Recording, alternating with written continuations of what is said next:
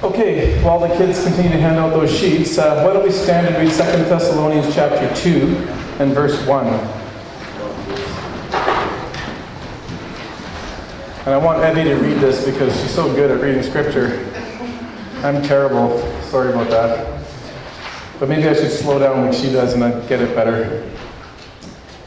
But now we request you, brethren, with regard to the coming of our Lord Jesus Christ, and are gathering together to him, that you not be quickly shaken from your composure, or be disturbed either by a spirit, or a message, or a letter, as it is from us, to the effect that the day of the Lord has come.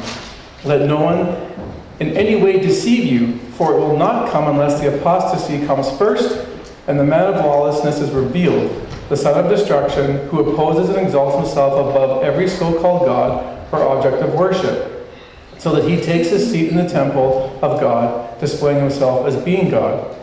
Do you not remember that while I was with you, I was telling you these things? And you know what restrains him now, so that in his time he will be revealed. For the mystery of lawlessness is already at work. Only he who now restrains will do so until he is taken out of the way.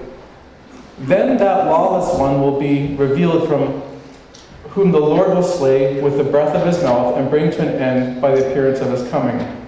That is, the one whose coming is in accord with the activity of Satan, with all power and signs and false wonders, and with all the deception of wickedness for those who perish, because they did not receive the love of the truth so as to be saved.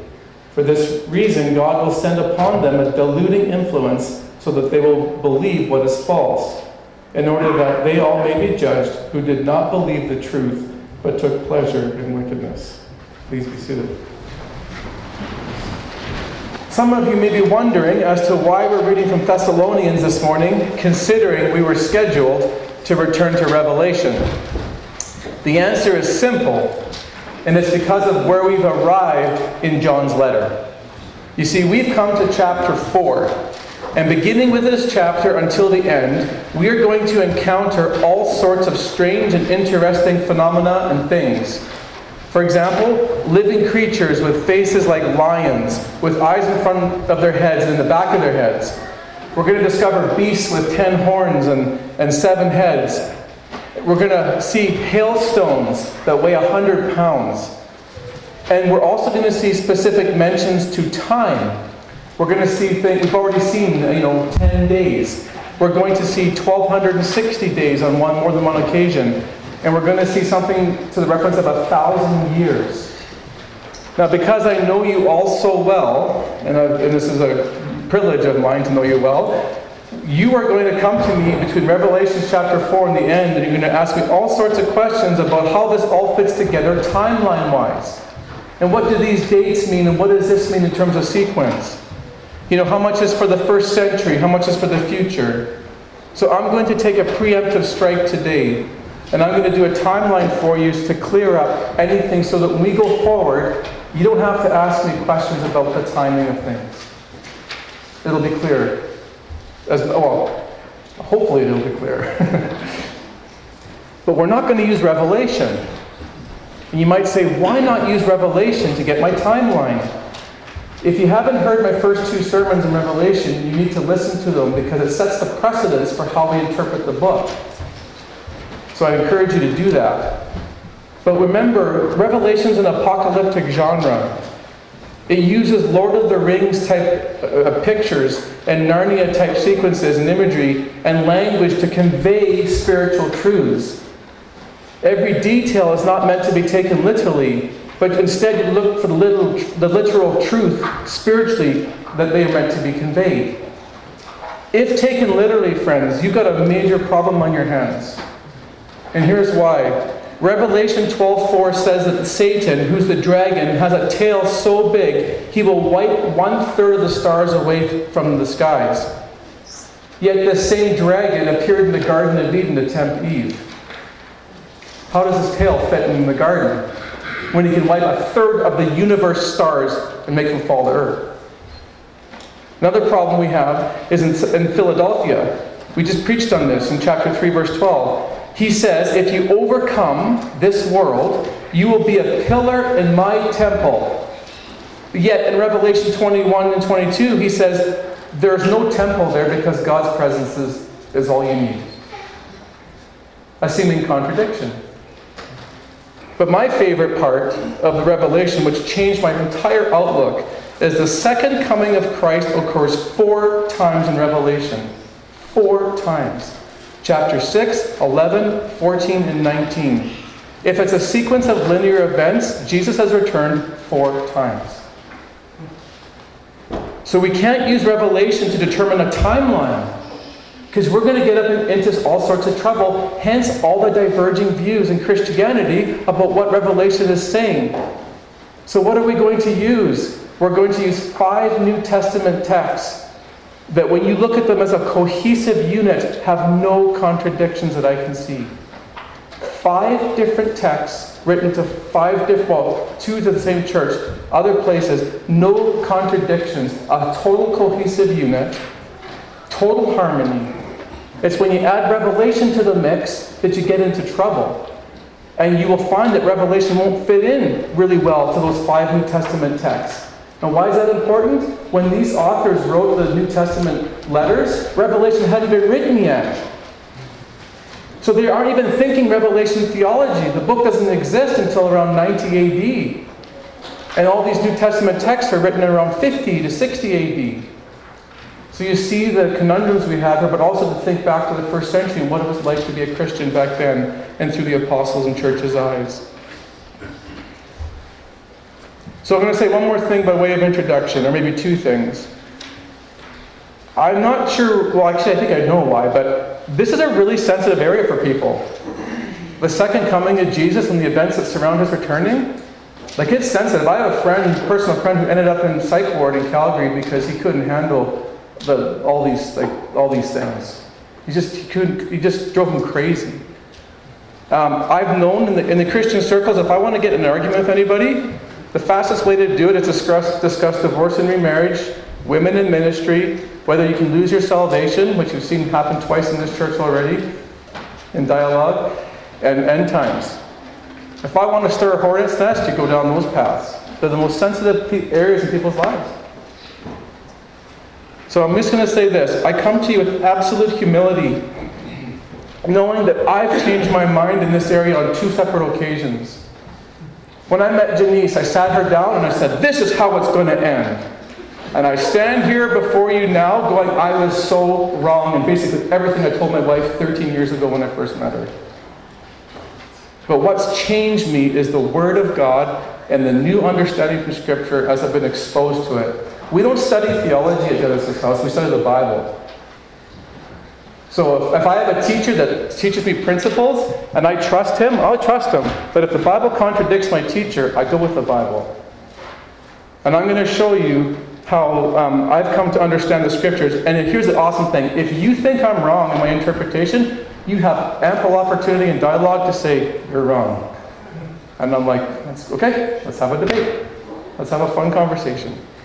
And you know what? I might be wrong on one or two little things, and I'd be willing to change like I have over the years. But here's the cool thing we get to do this together. And so, again, if you don't agree with me in the end, you are still welcome in this church. I will not treat you any differently. And I will still, yeah, you still have the same place in my heart as you always have. And you can, you're always welcome here. So you're okay to disagree, and it will not be a divisive thing or an area that will end our relationship or ability to worship here. All right? So, again, some tremendous men and women who have great minds would uh, probably have their hand up all the time as I'm preaching this message today. Okay, here's a typical timeline, the one that I taught Janice 13 years ago when she first asked me about end times. This is, very, this is pervasive in North America. The first coming of Christ happened 2,000 years ago. We are now entered into the church age. What's going to happen is Jesus is going to come back in a rapture. That's First, Thessalonians chapter 4. He's going to remove his church out of this world so they do not have to face the great tribulation of the man of lawlessness we just read about. For seven years, it's going to be hell on earth like we've never seen before. Jesus will come back, which we've been singing about all, all morning, and he's going to then destroy the Antichrist, all of the rebellious people. The millennial reign will happen, which is a thousand years long. Jesus will set up the temple, his kingdom. He will reign. At the end, Satan will be, will be released, and there'll be a giant fight again, and then we enter into eternity.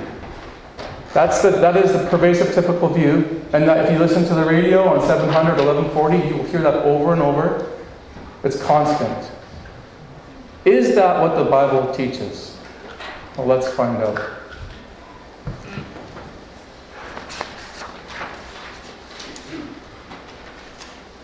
Oh, before we start though on this, I need to thank two people. First of all, Laura, for the great title. Those of you who don't get the joke, there's a book for pregnant women called this.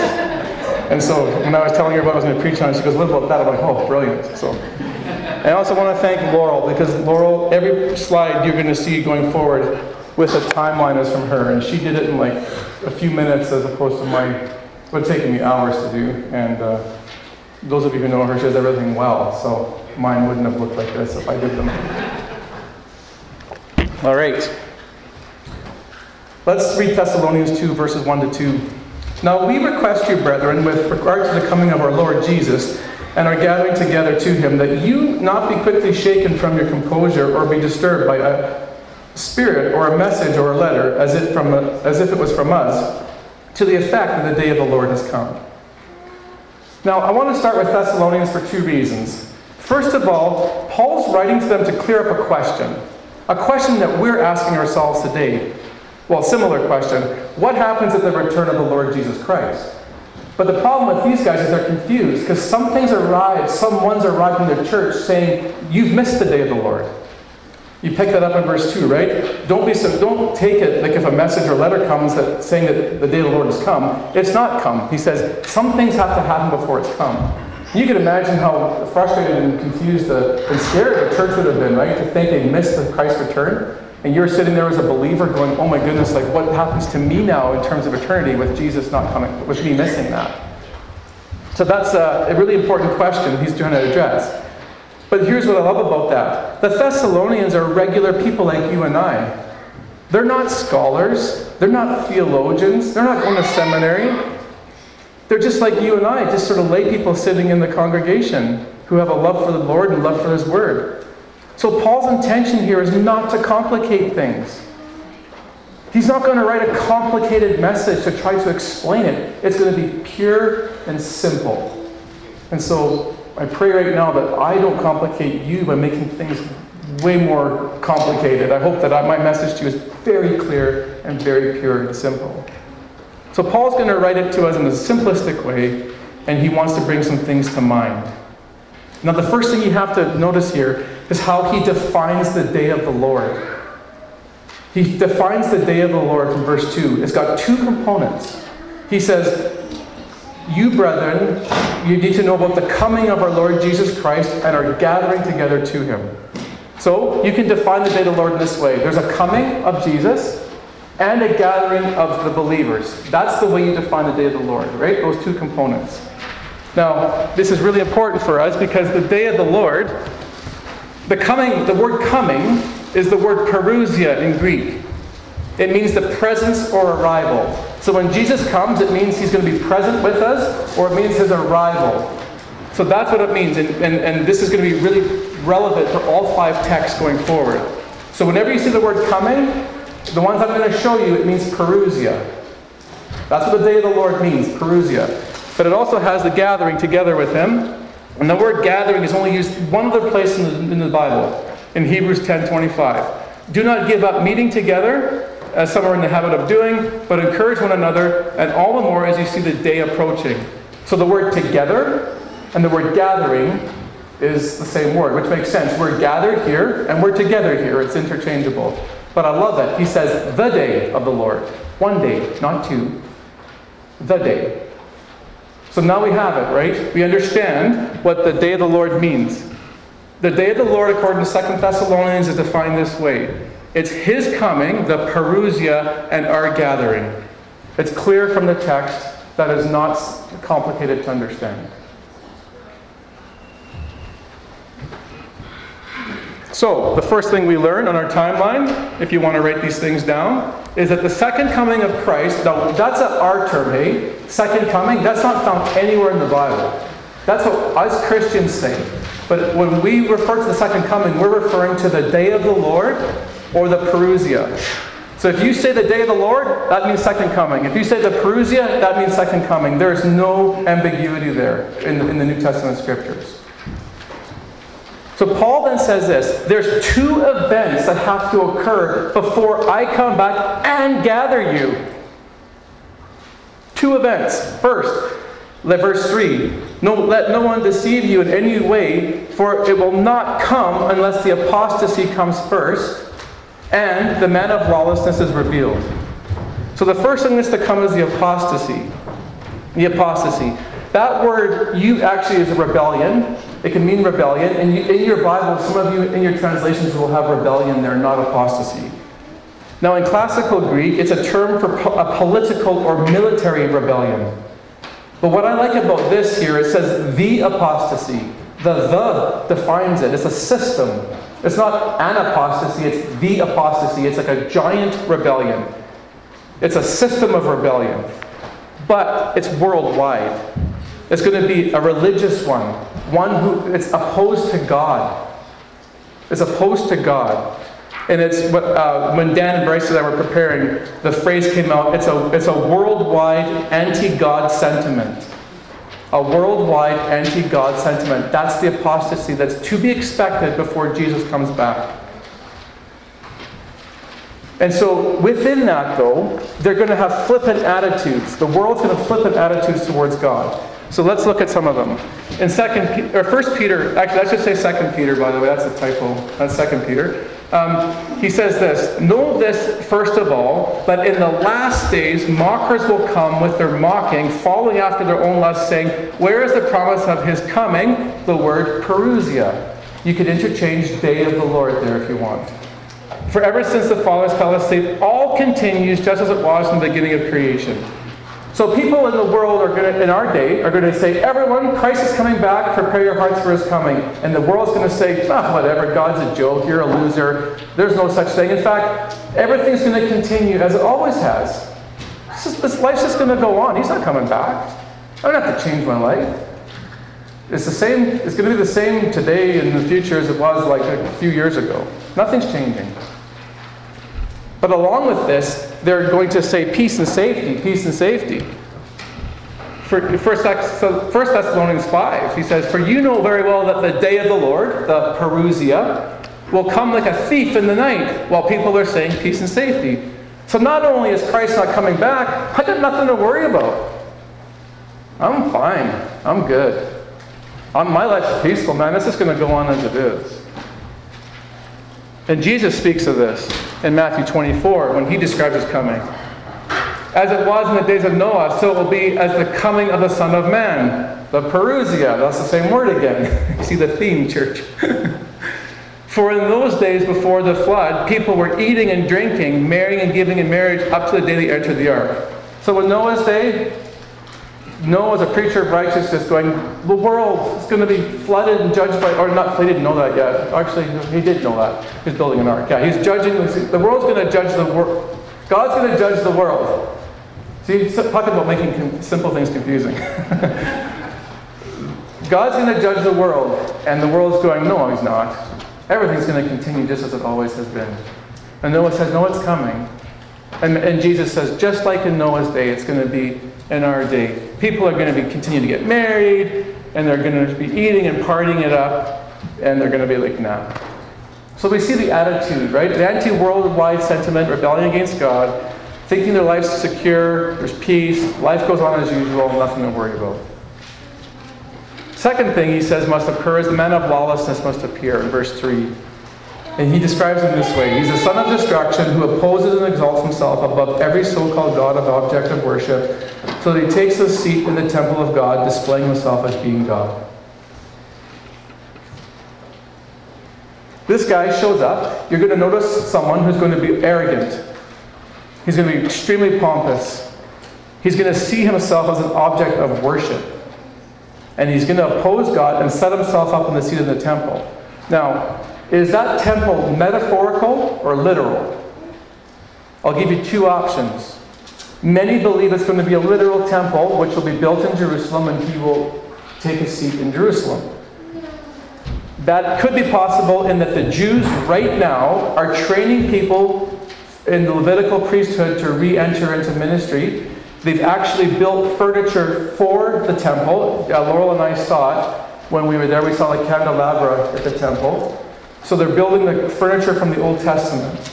They're moving towards it. The big problem is the Temple Mount is not is being occupied by the Muslims and uh, there were and the, the famous Dome of the Rock. So a lot would have to shift politically for the Jews to access and get gains to that Temple Mount and rebuild something. At least a major shift would have to go on.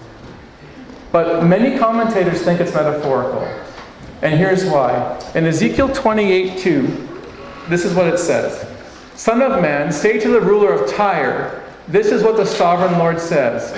In the pride of your heart, you say, I am a God. I sit on the throne of gods in the heart of the seas. But you are a mere man and not God, although you make your heart like the heart of God. And so many commentators think it's probably going to be impossible for a temple to be built in Jerusalem. And so this idea is that this guy is just like a, just so proud and, but he'll have a voice in this world, and he'll make himself out to be God. And so it looks like he seats in the, the seat of God. Anyway, regardless, if you believe in literal temple, that's something you can look out for. But if you don't, if you believe in metaphor, metaphorical temple, then you can look out for a man who exalts himself in this way. And whatever you think of the leaders so far, they haven't made, they haven't made those claims that I'm aware of. So if you want to make Donald Trump the, the, the, the, guy, like he never claimed to be God, you know what I mean? So just these are things to be to be look out for. But here's the key point from this passage. He gets defeated by Christ at the Parousia, and he goes down. Verse 8. Then that lawless one will be revealed, whom the Lord will slay with the breath of his mouth, and bring to an end by the appearance of his coming. The coming, again, is the Parousia. He destroys them at his coming. But he does give us one extra attribute we should look at here in verse 9. He says that he's one who will come, like uh, the Antichrist will come with the activity of Satan, with all power and signs and false wonders, and with a deception of wickedness. So we know, again, he's going to come, his speech will be accompanied by uh, signs and wonders, and he will be a deceiver which will result in um, people's following after him, but their ultimate defeat by Christ. So now, let's look at the timeline. On the day of the Lord, the Parousia, the rebellion will come. It'll be peace and safety. That's the attitude of the world. The man of lawlessness will be revealed, and the man of lawlessness will be defeated. He will be defeated all, and the, and the defeat of the land of lawlessness is at the second coming, right? The, the, other two events precede that, but he will be defeated at the day of the Lord when Jesus returns in the Parousia. So now let's go to 2 Peter chapter 3. You can turn there if you want, but I have the PowerPoints here if you want to read them. 2 Peter 3 and verse 3. Know this First of all, that in the last days mockers will come with their mocking, following after their own lusts, and saying, Where is the promise of his coming, Parousia? For ever since the fathers fell asleep, all continues just as it was from the beginning of creation. For when they maintain this, it escapes their notice that by the word of God the heavens existed long ago, and the earth was formed out of water and by water, through which the world at this time was destroyed, being flooded with water. But by his world, by his word, the present heavens and earth are being reserved for fire, kept for the day of judgment and destruction of ungodly men. But the day of the Lord will come like a thief, in which the heavens will pass away with a roar, and the elements will be destroyed with intense heat, and the earth and its works will be burned up. Since all these things are to be destroyed in this way, what sort of people ought you to be in holy conduct and godliness? Looking for and hastening the coming of the day of God, the day of the Lord, okay? Uh, because of the heavens which will be destroyed by burning and the elements which will melt with intense heat. But according to the, his promise, we are looking for new heavens and a new earth in which righteousness dwells. Look at all the things that have to happen on the Parousia on the day of the Lord. Let's go back to the first slide. First of all, notice that the Parousia is linked with the day of the Lord again. Super important. And now look at all the events that must take place with it. What do we learn new that First Thessalonians hasn't, Second Thessalonians hasn't taught us? First, we learn that just like the world was destroyed with water, God is going to judge it again by fire. Fire is going to be the means of, the element of fire is going to burn up this world as opposed to water like he did in the past. And it's going to actually not only take out the world, but the inhabitants of it who reject him. So when the, when, the flood came, people died by drowning. People will die by being burned. This is how it's going to come. The second, though, was a description, something else new. Secondly, uh, the description of the manner in which he becomes, when, which Jesus comes. He comes like a thief. Now, the context is key here. Who is he coming like a thief for? His church? No the people who are going to be destroyed. He's coming like a thief for those who are ungodly. Right? That's what's going to happen. Which is really important when we get to another text, which you, those of you who know where I'm leading, talk about what the, who the thief is coming for. So, this is another thing we learn from here. The third thing we learn is that Immediately after judgment, Jesus establishes a new heavens and a new earth. Right, at, right on the day of God, immediately after that comes a new heavens and new earth in which righteousness dwells. And the word for righteousness is important. It's the opposite of unrighteousness. So when he sets up a new heavens and new earth and righteousness dwells, there's no unrighteousness, there's no wickedness, there's no evil. It's a new heavens and new earth. That's the picture that Revelation gives actually in chapter 20, 21. Establishment of God's kingdom. So now we turn to our PowerPoint uh, timeline again. What did we learn? Now we have the rebellion. We have the man of lawlessness. When Jesus comes, he comes like a thief for the unbelieving community, not for the Christian church. Then there will be a judgment by fire. The man of lawlessness will be defeated. He will set up a new heavens and a new earth, and righteousness dwells, no more wickedness. According to these verses. No ambiguity, a cohesive unit. So now we turn to 1 Corinthians 15. This is an important chapter because some of the Corinthians are teaching that there's no resurrection. The resurrection doesn't exist. There's no, there's no, yeah, doesn't, doesn't um, it's not a reality. And so Paul spends 58 verses, 58 defending the need for the resurrection.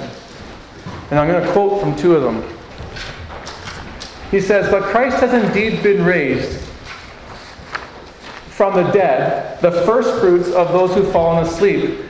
For since death comes through a man, the resurrection of the dead comes also through a man. For as in Adam all die, so Christ will be made alive but each in turn, Christ the first fruits, then when he comes, those who belong to him. Parousia. Then the end will come when he hands over the kingdom to God, to the Father, after he has destroyed all dominion, authority, and power. This is consistent with what we've learned so far. Nothing in this verse is different than what we've learned so far. Let's keep reading. I declare to you, brothers and sisters, that flesh and blood cannot inherit the kingdom of God, um, nor does the perishable inherit the imperishable. Listen, I tell you a mystery. We will not all sleep, but we will all be changed in a flash, in the twinkling of an eye, at the last trumpet. For the trumpet will sound, the dead will be raised imperishable, and we, Christians, will be changed. So, what did we learn so far? A lot of consistencies from everything we've read. But here's what's new Paul links three new understandings to the Parousia. First, there'll be a resurrection of believers. Remember what Second Thessalonians said? The day of the Lord, when he comes, he will gather us. Resurrection language. What does Paul say? He says, When I come, when Jesus comes, you will be resurrected, gathered on the Parousia. Totally consistent. And then he says, um, uh, let me just find it here, that we're going to, Jesus will receive his kingdom at that time. That's consistent with Peter. He says there will be a new heavens and a new earth. And now Jesus receives his kingdom to reign. And third, this will, the, what will inaugurate this will be the sound of a trumpet from heaven, an announcement. So we go to the timeline. What do we learn new? On the second coming, there'll be a trumpet sound. We will be raised. We will be raised, and judgment will come on the earth. We'll be resurrected, and judgment will come. The, the man of lawlessness destroyed. When the new heavens are inaugurated, Christ also has his kingdom to reign in. And righteousness dwells there. Which leads me to the final text. Some of you are saying, Andrew, I still don't know where the rapture fits in. You've missed 1 Thessalonians 4. Let's turn as a church to 1 Thessalonians 4. And we're going to read this together.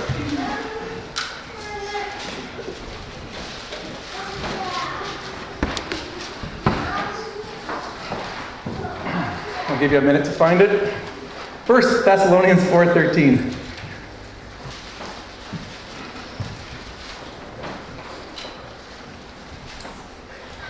The reason why this text is so important, friends, is that this text is unanimously used to prove the rapture of the believers will happen.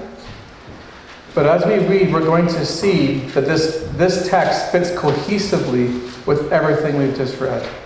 So let's start at verse 13. But we do not want you to be unaware or uninformed, brethren, about those who are asleep, so that you will not grieve as to the rest who have no hope.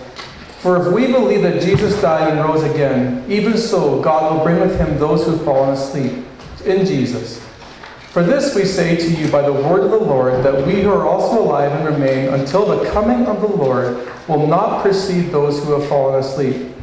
For the Lord himself will descend from heaven with a shout, with the voice of the archangel, and with the trumpet of God. And the dead in Christ will rise first. Then those who are alive and remain will be caught up together with them in the clouds to meet the Lord in the air. And so we will always be with the Lord. Therefore, comfort one another with these words.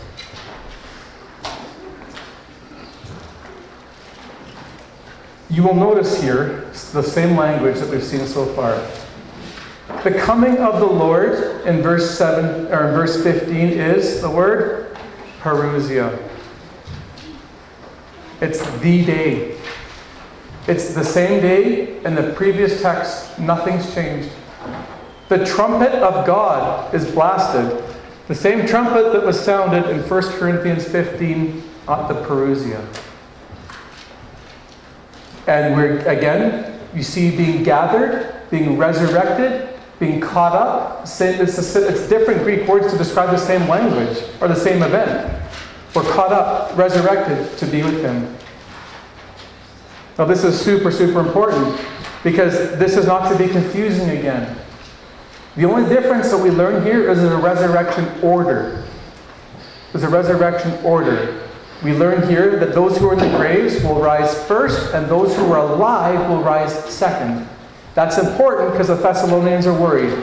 They want to know what happens to people who are dead in the grave when Jesus comes back. Have they missed it? So they're actually worried, thinking, oh my goodness, if I've died before Christ has come back, I'm toast. I'm stuck in the ground. And Paul says, not only are you not toast, you're God's priority. You get to go first. And those who are alive are second. So that's the only thing new here. Someone might say, but it says we're going to be caught in the air. We're going to be caught in the air. Well, in rapture theology, we are taught that we go to heaven, aren't, aren't we? You will go to heaven, and seven years later you'll come back. When you look at the words air and clouds in Greek, that's not the heavens, friends. The air and clouds is a reference to this hemisphere that you can visibly see. The same word for clouds is used at the Transfiguration when the disciples went on the mountain. And I've been to Israel. It's funny. They call them mountains. We call them molehills, man. Like those things are small.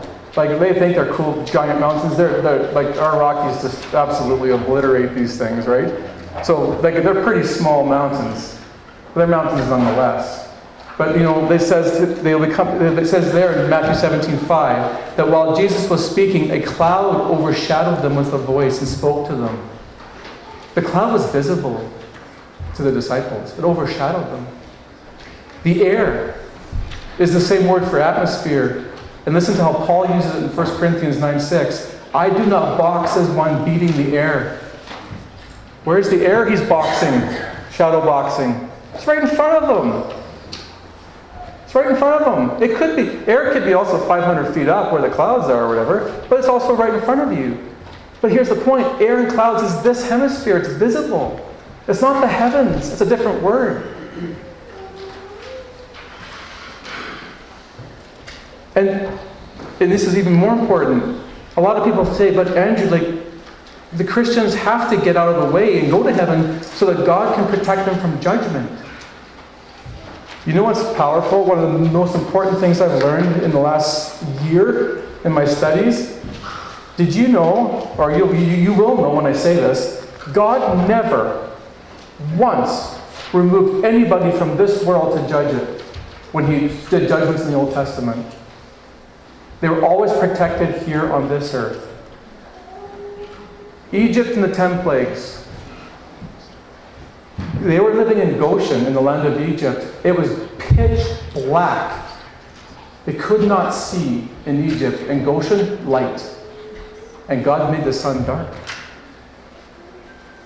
All the plagues, well, actually, that's not true. The first three or four plagues, it seems like everyone got hit with them. But from like, like plague four on or whatever, only Israel was protected, and Egypt got it in the same land.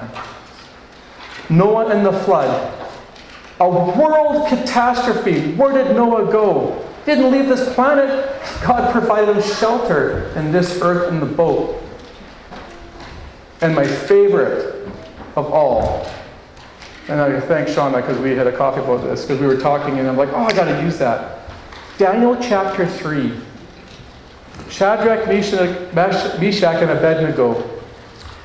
They don't worship the golden image of Nebuchadnezzar. And the punishment was to be thrown into a furnace so hot that was going to kill them.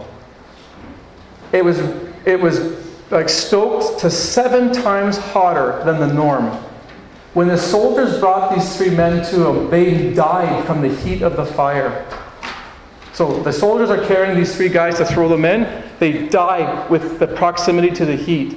Shadrach, Meshach, and Abednego are thrown in the fire. Nebuchadnezzar comes and he's to see how if they, like, you know, what's happened, and he sees four standing in the fire when only three were put in there. And he calls out. Now let's look at this. They saw that the fire had not harmed their bodies, nor was a hair on their heads singed. Their robes were not scorched, and there was no smell of fire on them. Then Nebuchadnezzar said, Praise be to the God of Shadrach, Meshach, and Abednego, who sent his angel and rescued his servants. How is God going to judge this world? By water? No, by fire. Yet he protected three men in a blazing furnace that melted the inhabitants around it.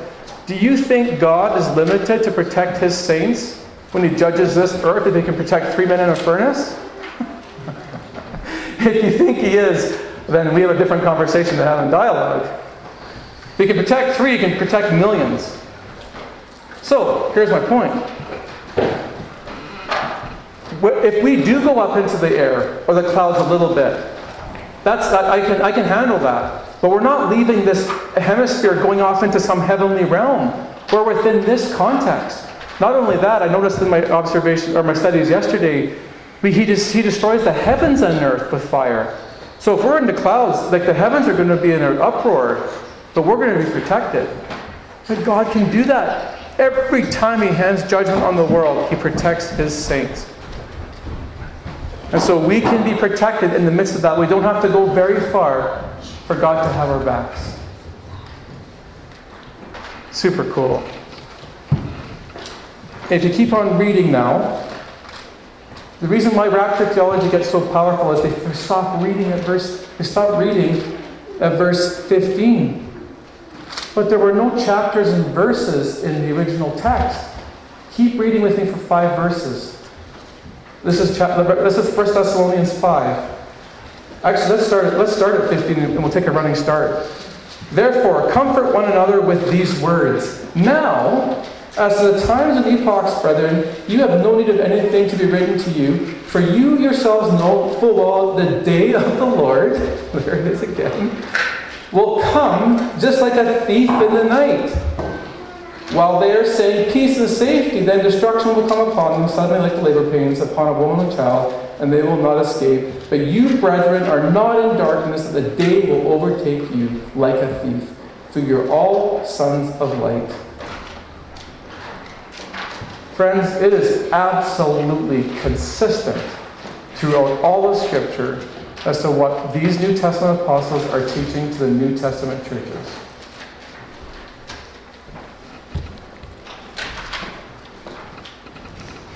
And we'll finish with this. There's one more item that we haven't talked about that's outside of this text in terms of what to look for when Christ before Christ comes back. And that's God's dealing with the nation of Israel. And you'll notice on this timeline I added Israel's conversion. Israel's conversion. The nation of Israel started with one man. God appeared to a guy named Abraham and blessed him and said, You know what? I'm going to make a nation out of you, and ultimately the Messiah is going to come out of you. So there were no Jews, or there was no Jewish nation pre, uh, in, uh, before Abraham was first chosen. He was the first, in essence, Jew, a Gentile convert to Judaism who became the, the race of the Jews. After this, God, in that promise, in that covenant, said, I will give you the land of Canaan forever. Canaan is Israel. I will give you that land forever. Genesis 13 12. God sealed the deal in a unique way. It was a one sided covenant. When he had the animals killed and cut in two, only God walked through the covenant. He didn't let Abraham walk through. When you make a covenant with someone, normally two people pass through the covenant. And you both saying, I'm going to agree to this. God said, No, this is so perpetual, I don't want man screwing this up. I'm going to walk through this on my own, and I'm going to fulfill this, this, this deal because relying on these turkeys is never going to get done, right? So God walks through the covenant, through the animals by himself. The land is Israel's forever. The question then is well, if it's forever, why hasn't Israel ever occupied it forever? Why has the land been desolate so much? Leviticus 26 says this he said this to Israel If you do not obey me, but act with hostility against me, then I will act with hostility towards you. And in two ways, he says, I will scatter you among the nations, and I will draw out a sword after you as your land becomes desolate and your cities become waste. So, Israel, if you don't obey me, two things are going to happen. You're kicked out of the land of Israel. You're going to be scattered again around the world, basically, at that time, the nations. And a sword's going to come after you. That's the predictions. And so, what do we see in biblical history? Assyria scatters them for disobedience. Babylon scatters them for disobedience. Rome takes them out in AD 70. And then Jesus makes an interesting prediction about his, end, his coming back in, in Luke 21 and 24. He said this Jerusalem will be trampled underfoot by the Gentiles until the time of the Gentiles is fulfilled. So Jerusalem will be trampled and scattered basically until the Gentiles' time is fulfilled. Well, again, in AD 70, they were trampled by, uh, by Rome, and Israel under Gentile rule was under Gentile rule then for the next, like basically 1900 years, or was desolate. So it was either occupied by different uh, nations or it was desolate until 1948. And in 1948, they became a nation because of Great Britain and the UN. Since then, they have never lost their nation. They're still in the land and they're flourishing. If you go to Israel, man, like you have no idea what you're in for, like in terms of like this blessing and, and, and uh, incredible picture of what like God's renewal in that, in that land. But again, he says, if you do these things, this is what's going to happen to you. But when the time of the Gentiles is fulfilled, Israel will now become allowed to have the land again, a promise that he, they will have it forever. And we see this happening in our time. I don't believe, based on Scripture, that Israel will ever lose its nation ever again. They are there to stay. I believe the time of the Gentiles is fulfilled. Regarding the sword, not much to say about that. Jews are the most persecuted people in the world, even in Canada. I forget what year it was, so don't. I should have done my homework, but I, I, I just ran out of time. But it 2017 or 18 or 19 somewhere? I looked up the most, like, what were the hated, most uh, hate crimes in Canada? 19% were Jewish. 19% in Canada. That, that's like the highest. So whatever the media is telling you in terms of who's hated out there, the Jews are number one. Uh, uh, at least two, three years ago they were. 19% of the hate crimes reported in Canada. The sword is against them. They're hated.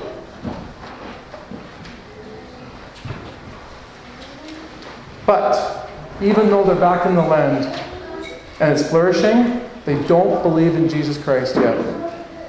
According to Dan, who did the homework for, for me, 1.6% of, of Israel are Christian. 1.6. You know what's hilarious? Or not, not hilarious, it's actually a tragedy. When I did the thing for the ministry in the streets, 1.6% of Okotoks is Christian.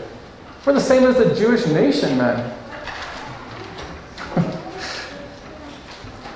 and then Paul says this, though. I do not want you to be ignorant of this mystery, brothers and sisters, so that you may not be conceited. Israel has experienced a hardening in part until the full number of the Gentiles has come in. Back to Jesus' words. And in this way, all Israel will be saved. As it is written, the deliverer will come from Zion, he will turn godlessness away from Jacob, and this is my covenant with them when I take away their sins.